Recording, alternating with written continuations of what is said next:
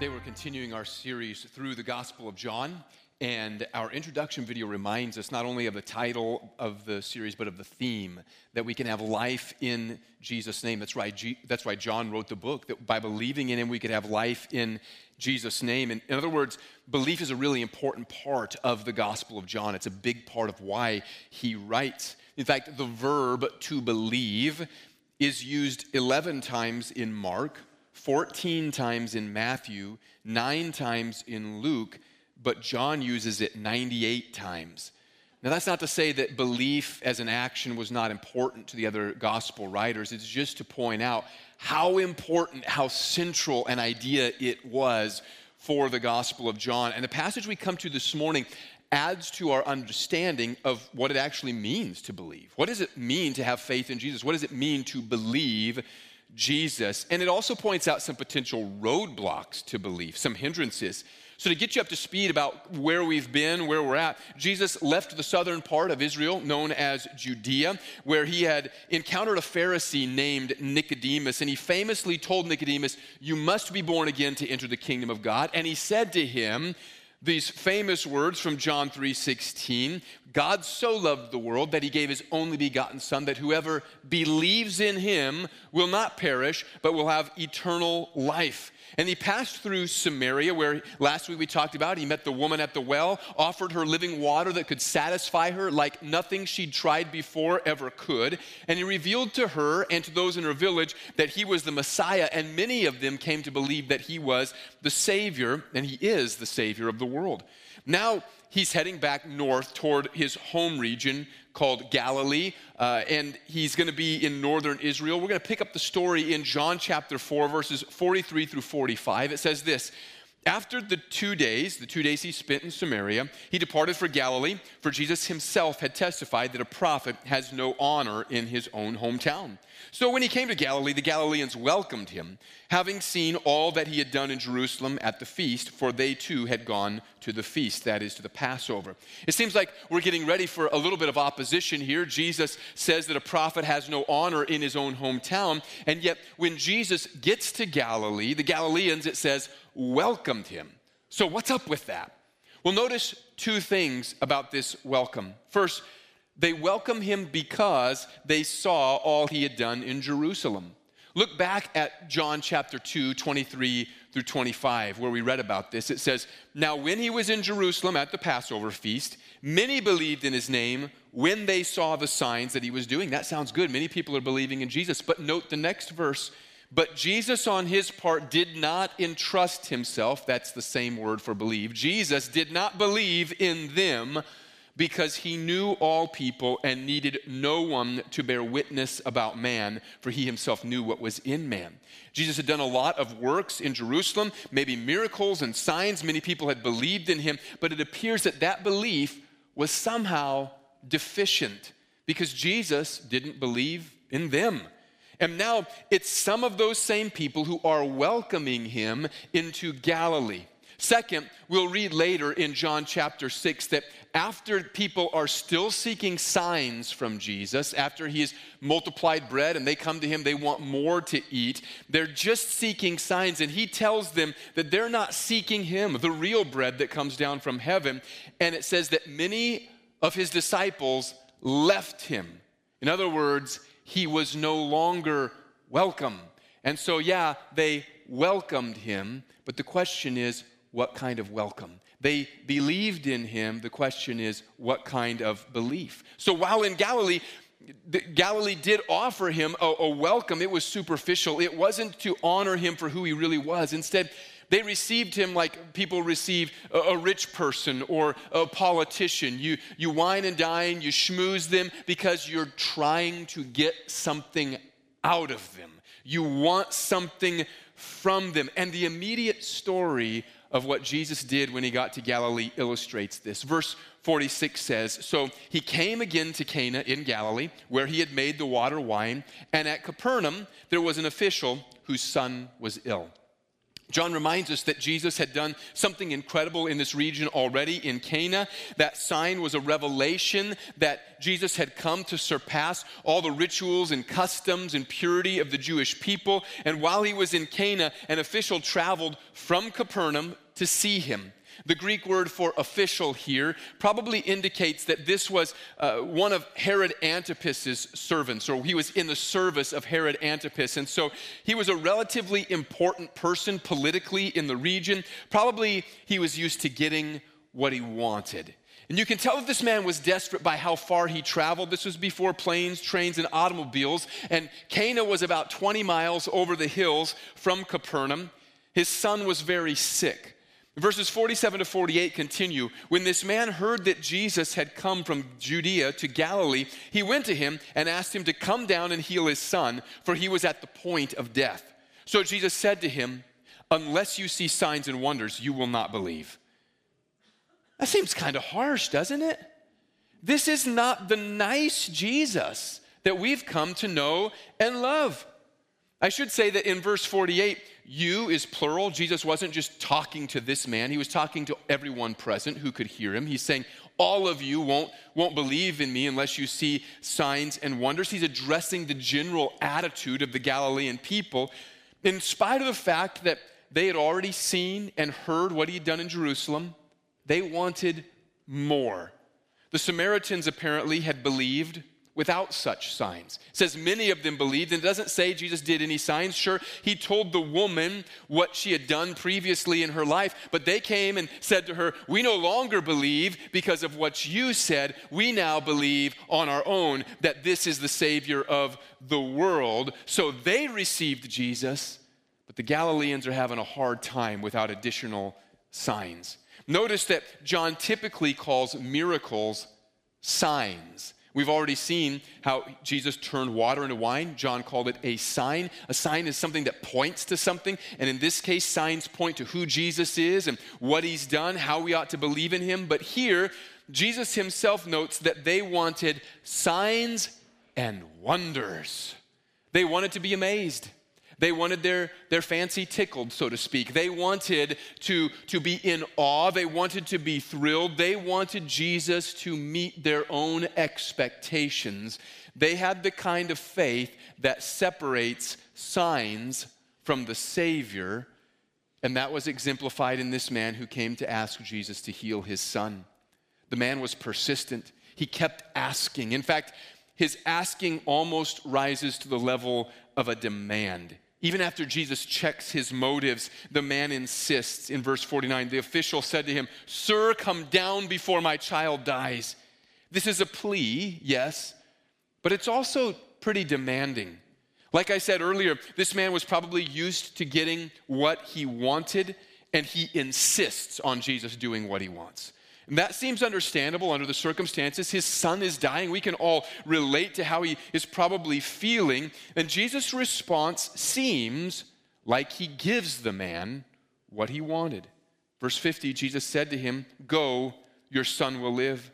The man believed the word that Jesus spoke to him, and he went on his way.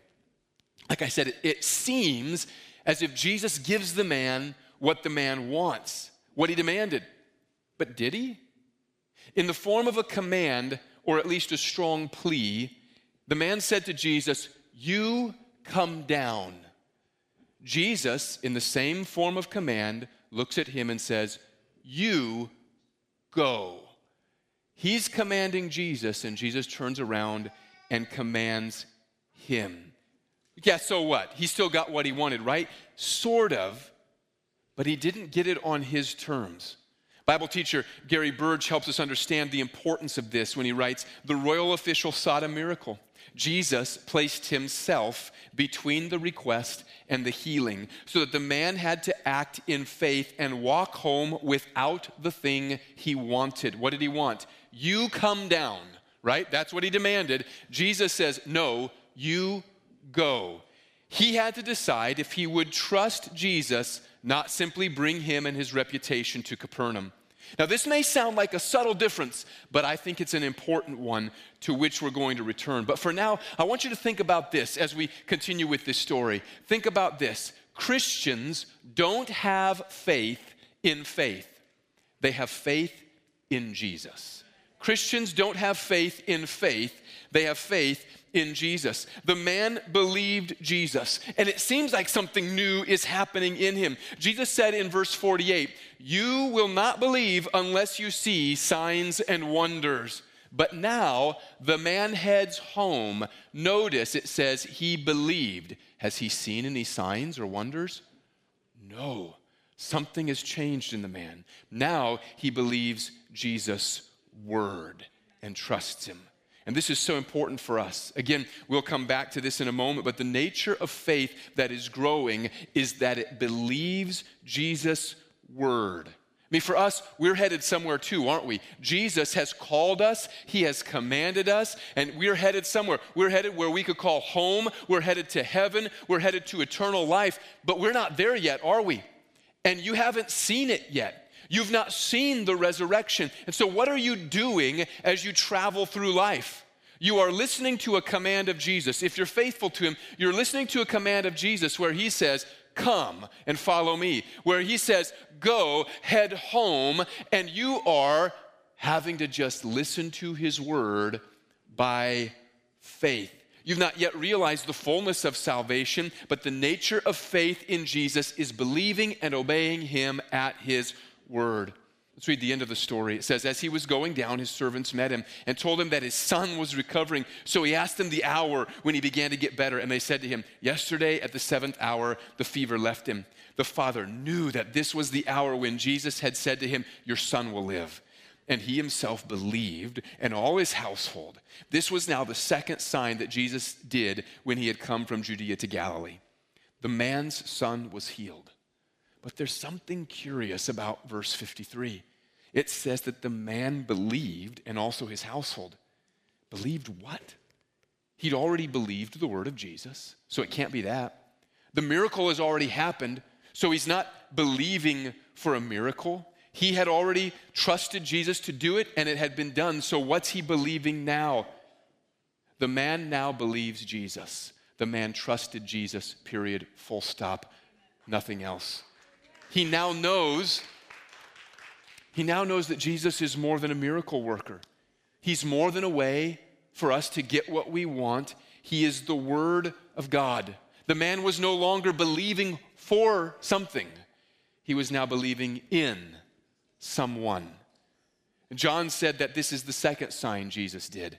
The first was turning water into wine at the wedding in Cana. John wants us to know that this miracle says something significant. Jesus had done other miracles, John didn't call them all signs. And so, if he calls this one a sign, it means there's something important. This is kind of the forgotten half of John chapter 4. I mean, the, the woman at the well, we all know that story. This is sort of a pedantic, run of the mill miracle for Jesus. This isn't like walking on water or, you know, multiplying bread or something really cool like raising Lazarus from the dead. This isn't one of the big, cool miracles, and yet John calls this one a sign. That means he wants us to understand there's something really important that we're supposed to understand from this particular teaching and miracle of Jesus that tells us about the nature of faith and belief. Did you know that you can believe in Jesus in different ways? After 9 11 and the days following the attacks on the World Trade Center, there was reportedly an upswing in church attendance. In fact, the National Institute of Health still says on its website that there was a, a, a, an upswing of about 6% in church attendance the following weekend and the weeks following, which is a pretty big sudden swing across the entire United States for 6% to come in. And some other polls taken indicate that many people claimed to be turning to God and to prayer following that attack. I remember this being a very big deal at the time. Churches were talking about revival and things happening. And I'm not saying that it was bad, but by November, church attendance had returned to exactly where it was before the Trade Center was attacked. And there really is not a discernible, lingering effect on the spirituality of American culture. People were desperate. So they looked for something to believe in, something that would comfort them, something that would give them what they wanted. And for some, this changed their lives. But for most, it didn't. Most did not heed the call of Christ when they went to church to believe in him. Most did not heed the call of the gospel. Most heard God's word, but decided not to obey. They were willing to welcome Jesus like the Galileans welcomed him on their own terms. But as with the Galileans in John 4, that welcome didn't last for very long.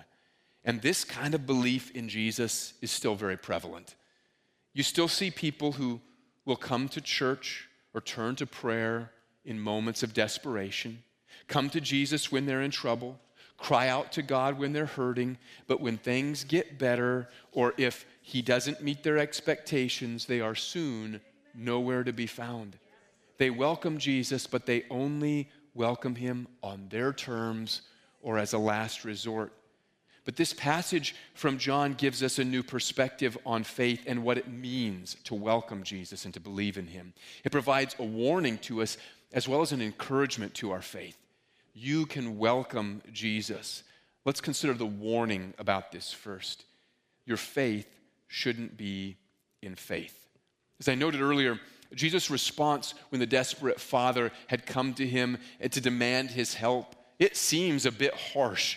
We would probably, if Jesus responded this way, if somebody came for help and, and he said, You won't believe unless you know you see signs and wonders. If, if somebody like a, a deacon or a pastor in a church, uh, somebody came to them with a need and they said, You won't believe unless we offer you some kind of physical help, will you? We would, we would lose our minds because that's not nice. We would say, This isn't the time to be teaching spiritual lessons. Can't you see the person is hurting?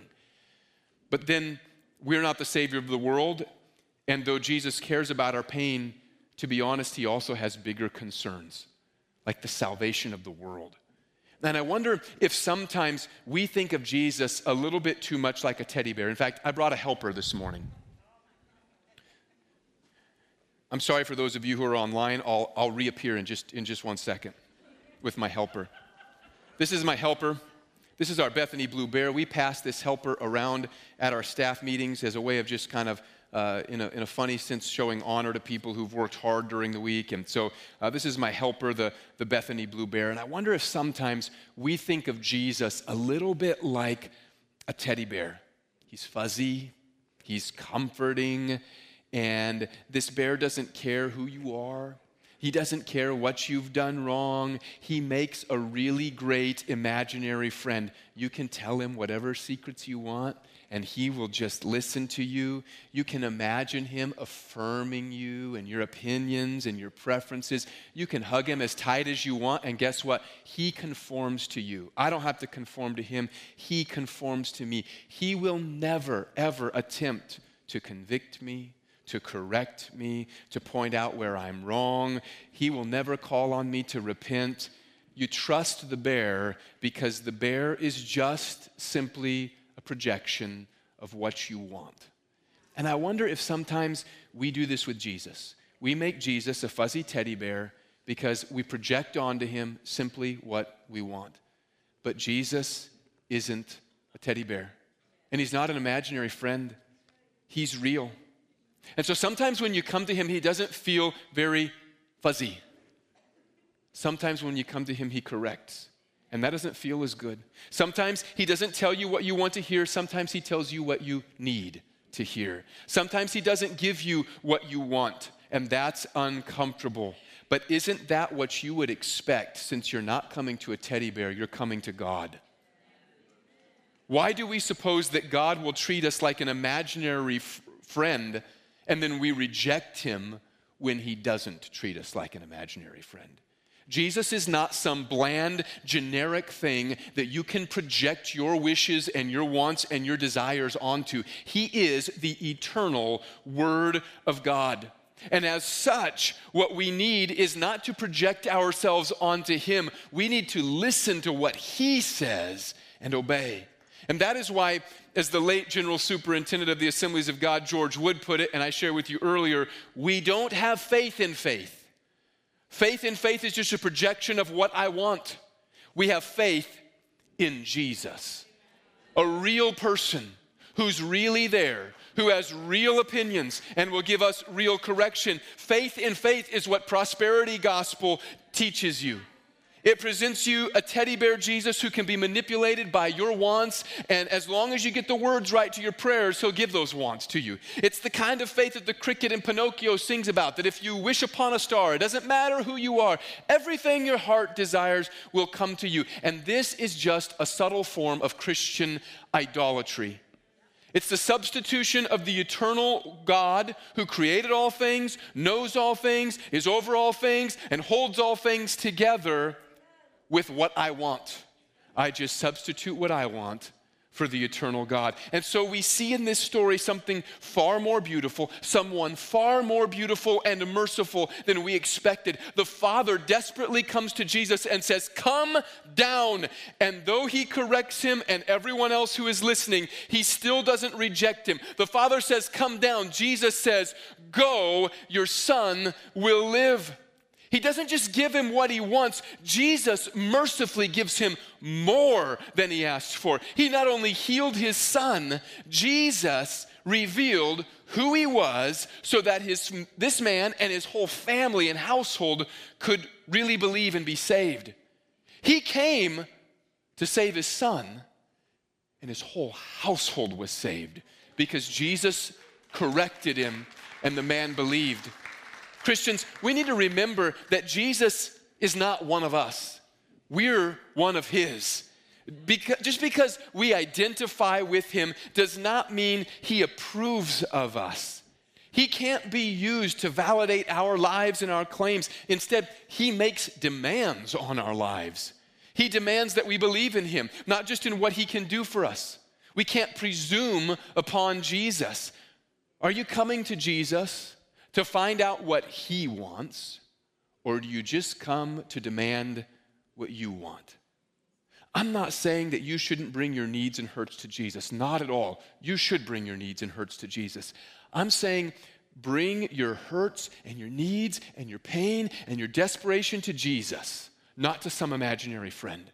Bring them to Jesus, who may indeed correct you and convict you, but at least He's real and He loves you not just giving you what you want, but what you need. I'm not saying that you, you, you shouldn't bring your desperation to Jesus, or even if that's the last thing you've got is desperation and you failed to turn to, to Him before, that you shouldn't come. By all means, still come to Jesus, but be prepared to meet someone who will not be easily conformed to your wants and your desires. Come to Him to find out what He wants, not just tell Him what you want. Remember when you come to Him that He's Lord. So maybe we could ask things like this Are you digging into His Word to find out who He is and what He wants for your life? Are you spending time in prayer in His presence, listening to the voice of the Holy Spirit through His Word as he, and as He lives and works in you so that you can discern His will and His desires? If you're not yet a believer in Jesus, or maybe you've been coming to church for a while, but you've never actually placed your faith in Christ, and, and you're, you're looking for something, if you're looking for someone to affirm what you think, what you want, you're not going to find that in Jesus. And I hope you don't find it here at our church. But if you are looking for someone who can offer you salvation and forgiveness and mercy and grace and freedom and direction, Jesus has more than enough of that. Either way, don't have faith in faith, have faith in Jesus. It's a wonder to me that Jesus does not despise even crude faith. We come to him with all kinds of mixed motives, don't we? We come to him with all kinds of confused thoughts and mustard seed size faith. And rather than rejecting us, he leads us and he encourages us to grow. And if we're willing, we'll grow. I appreciate how C.S. Lewis expressed this idea in his book, The Problem of Pain. He wrote, I call this a divine humility because it is a poor thing to strike our colors to God when the ship is going down under us. A poor thing to come to Him as a last resort, to offer up our own when it is no longer worth keeping. If God were proud, He would hardly have us on such terms, but He is not proud. He stoops to conquer. He will have us even though we have shown that we prefer everything else to Him and come to Him because there's nothing better now to be had. That same humility is shown by all those divine appeals to our fears which trouble high minded readers of Scripture. It is hardly complimentary to God that we should choose Him as an alternative to hell. Yet even this He accepts. The creature's illusion to self sufficiency must, for the creature's sake, be shattered. And by trouble or fear of trouble on earth, by crude fear of eternal flames, God shatters it, unmindful of his glory's diminution. Those who would like the God of Scripture to be more purely ethical do not know what they ask. God receives the small, unrefined faith we bring him, and he begins to refine it he begins to grow our faith. Jesus wants your faith to grow. Your trust in Jesus should be increasing. Note how the Father's faith grows through this encounter with Jesus. He had some kind of raw, simple faith that Jesus could do miracles if Jesus would just come down and heal his son, even if he didn't really believe much about Jesus himself.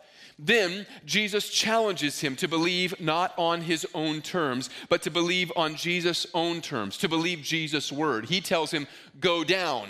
And the man believes his word and goes. Verse 50 says, The man believed. His faith is growing.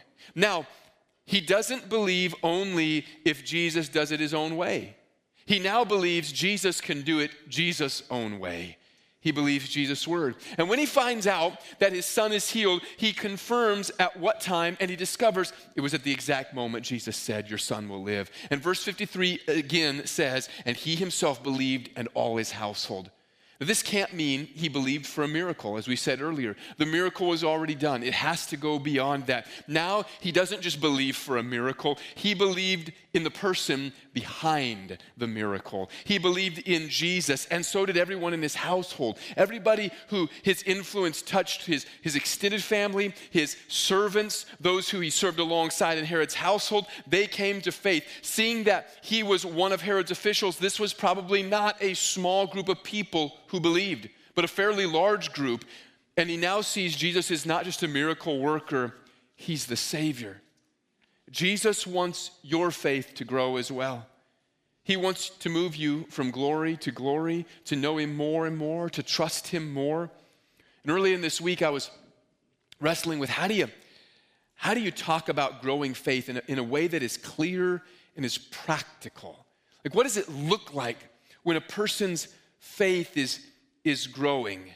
And then Wednesday evening rolled around, and I love it when I'm studying a passage of Scripture and through a, worship song or through a, passage of Scripture or a, teaching of another pastor. It helps me to grasp what I'm wrestling with, and it's like a light bulb goes off. And I had one of those on Wednesday night. I want to pause here and say this if you're not coming on Wednesday night to prayer meeting, you're missing out. I would just encourage you to come to Wednesday evening prayer meeting. We have time of lingering in God's presence, waiting on the Lord, praying for one another, hearing God's word. It's a core part of what we do as a church to be in prayer together. It's not like a side note that we pray. Prayer is central to what the church does. And I'd encourage you, be here on Wednesday. I think it'll be a blessing to you. Make it a regular part of your week. This past Wednesday, Pastor Ken Milton brought a fantastic word from Philippians 2:19 to 24 and he focused on verse 21 where it says this, "For they all seek their own interests, not those of Jesus Christ." And it hit me. That's what growing faith looks like. Growing faith looks like when I start not to seek my interests, but what interests Jesus. What are Jesus' concerns in this situation? Not what does Stephen want, but what does Jesus want? When I begin to lose interest in myself and my interest in Christ and what He wants grows, then I know my faith is growing because I'm not trusting Jesus for what He could do to fulfill my wants. Now I'm trusting Jesus wants things that are better than what Stephen wants. And so when my interest in Jesus increases, I know my faith is growing. But it's easy, almost natural and unnoticed for us to slip into making faith about our own interests, isn't it? Sometimes people claim the name of Jesus or the title Christian as just a way to, to like boost their own opinion or to claim that my opinion is right, whether it's the real opinion of Jesus or not. We know politicians do this all the time. They slap labels of Christian and, and they, they have evangelicals come and pray prayers so that everybody else goes, Ooh, they must be a Christian. So that we all think that because they used a name or a title, it, it's, all about, it's all about Jesus, when in reality, their welcome wears out rather quickly. But growing faith is increasingly more interested in Jesus than it is in itself. A person whose faith is growing will be increasingly more focused on Jesus' interests rather than on their own. It becomes about His word, not their demands. It becomes about His desires, not their wants. It's faith that migrates from Jesus accomplishing what I want Jesus to accomplishing what Jesus wants. Faith that moves from, I want Jesus to accomplish what Stephen wants, to faith that is saying, I want Jesus to accomplish what Jesus wants. Growing faith is faith that is moving from hoping that I get my way to trusting Jesus' way of doing things. Is your faith growing by this measure? Is it belief that gets life from Jesus rather than asking Jesus to fit into your life? Is it faith that is getting stronger Faith isn't just a one and done thing, you know. It's not I prayed that prayer one Sunday morning and, and it's, it's all done. Think of Jesus' own disciples. Think of especially Peter and Thomas. These are men of genuine faith. They left their lives, their livelihood to follow Jesus. There is no doubt their faith was sincere. And yet, Peter's faith failed and he denies Jesus. Thomas says, I won't believe the resurrection until I can see it with my own eyes and touch his resurrected body with its scars with my own hands. But when Jesus heard this kind of demand for faith, notice he, doesn't reject Peter, he doesn't reject Thomas, but he does challenge their faith to grow. You remember what he said to Thomas? Blessed are those who believe and have not seen. Faith is not a monolithic one and done experience. It is ongoing. It is active trust in Jesus. And thankful, thankfully, He's merciful to us. He's gracious. And one of Jesus' primary interests, this is good news, right? When, we, when, we, when we're growing in our faith, we want to become interested in what Jesus is interested in, right? One of Jesus' primary interests is that you would grow in your faith. He's concerned about that. He wants you to be growing in your faith. So the question is very simple Is your faith growing by this measure?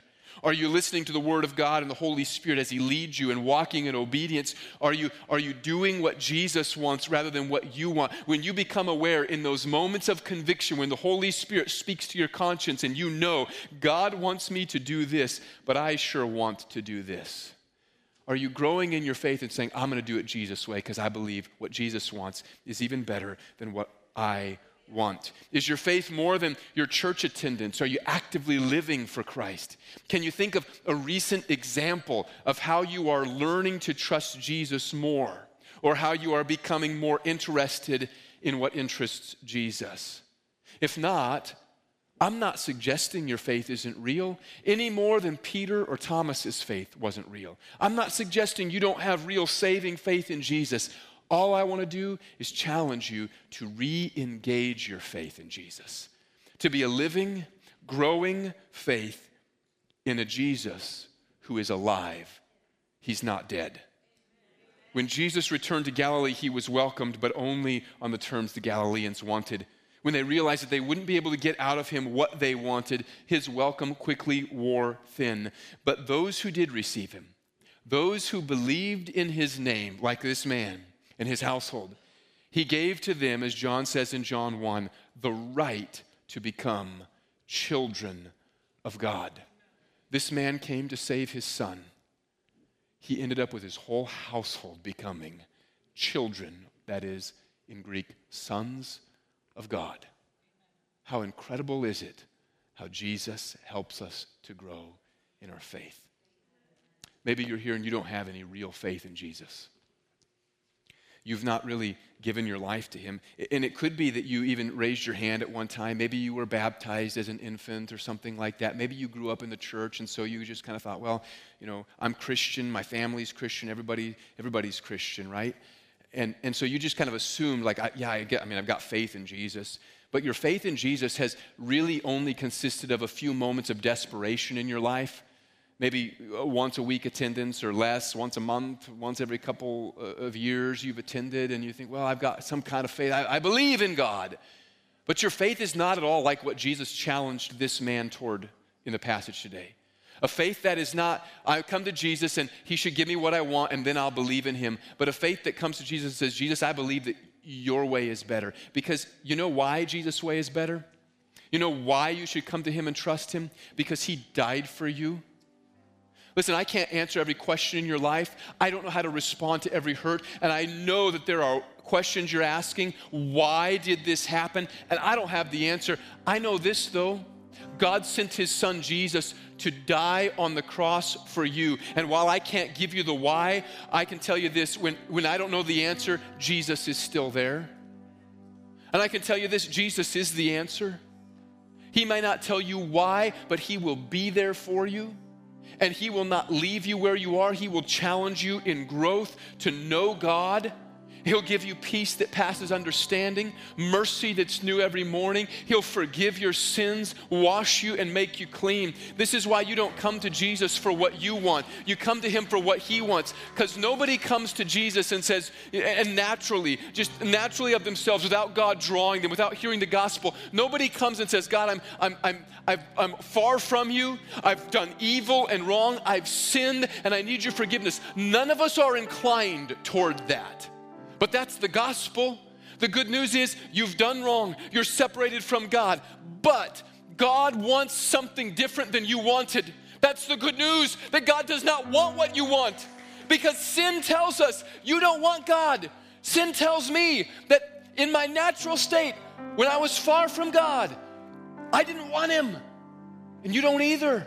But the good news is God doesn't want what you want, He wants something better than you want. He wants you to know Him. He wants you to be saved. He wants your sins to be forgiven. He wants you to be right with Him. And so today, I'm not asking you to come to a God who will conform to you like some kind of teddy bear and give you a nice hug. Yeah, I, I, imagine it'll feel good when your sin is lifted off of your shoulder. It sure will. But He will not conform to you. He invites you to come and conform your life to Him. And that starts at the cross of Jesus Christ.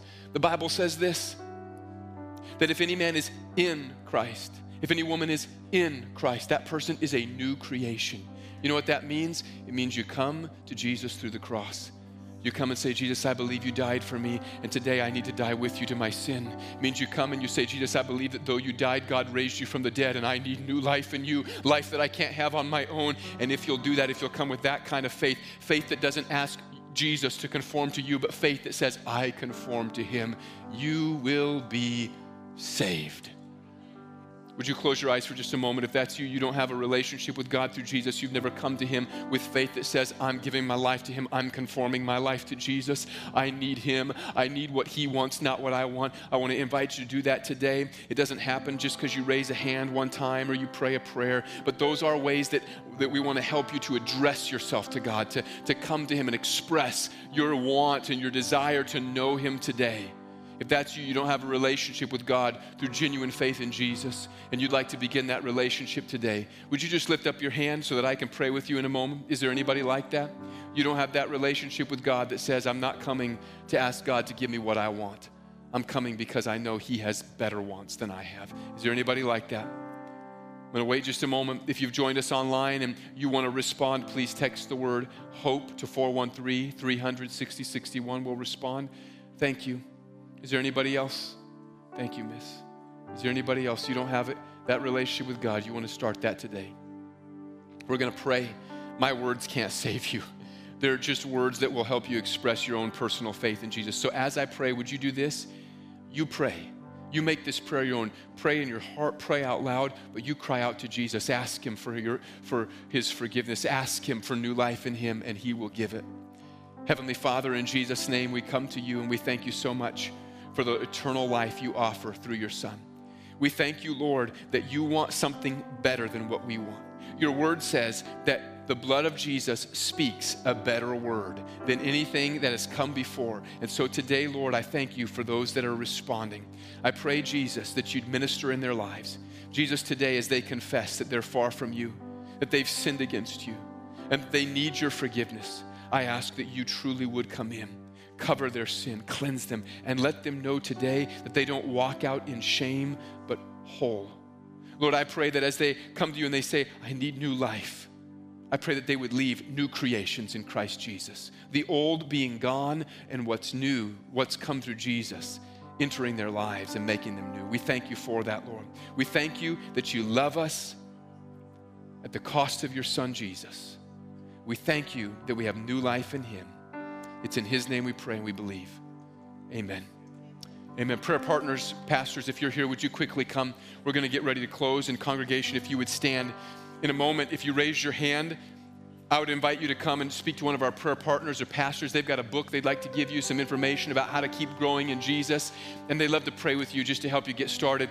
But for you, believer, as we pray and close out this service, if you're sensing the Holy Spirit tugging at your heart, saying, You need a growing faith, maybe your faith has become stagnant and cold, you keep coming to Jesus to express your wants, but never coming to Him to ask Him what He wants, I would invite you to come and find a place. This is, again, not the walk of shame, it's an opportunity for you to just get alone with God or get with a brother and sister in Christ and say, I want to grow in my faith. So if that's you, don't hesitate. Don't be afraid. Come and build an altar before the Lord and ask him to do a work in your life this morning. Heavenly Father, today we thank you so much that when we come to you, that you conform us. We thank you that when we come to Jesus, that we do not come to a teddy bear, but we come to a rock. We thank you that we come to someone on whom our lives can be built up. There's stability and there's truth there. And we pray, Lord, that as believers in Jesus, you would help us not to keep approaching you expecting just the warm fuzzies, but that we would come come asking, What are your interests, Jesus? What do you desire? What do you want? And that we would conform our lives to those things. Help us, Lord, not to have faith in faith, but to have genuine faith in Jesus, who moves and works among us so that our faith can be growing and genuine. We thank you, Lord, that you are working among us, and we ask that you would help us to continually grow as we are looking to you, the author and perfecter of our faith. It's in Jesus' name we pray and we believe. Amen. Amen. If you'd like to seek the Lord for a few moments this morning, please come and do it. Otherwise, we will see you tonight as we continue in prayer. Until then, go in God's grace and in His peace.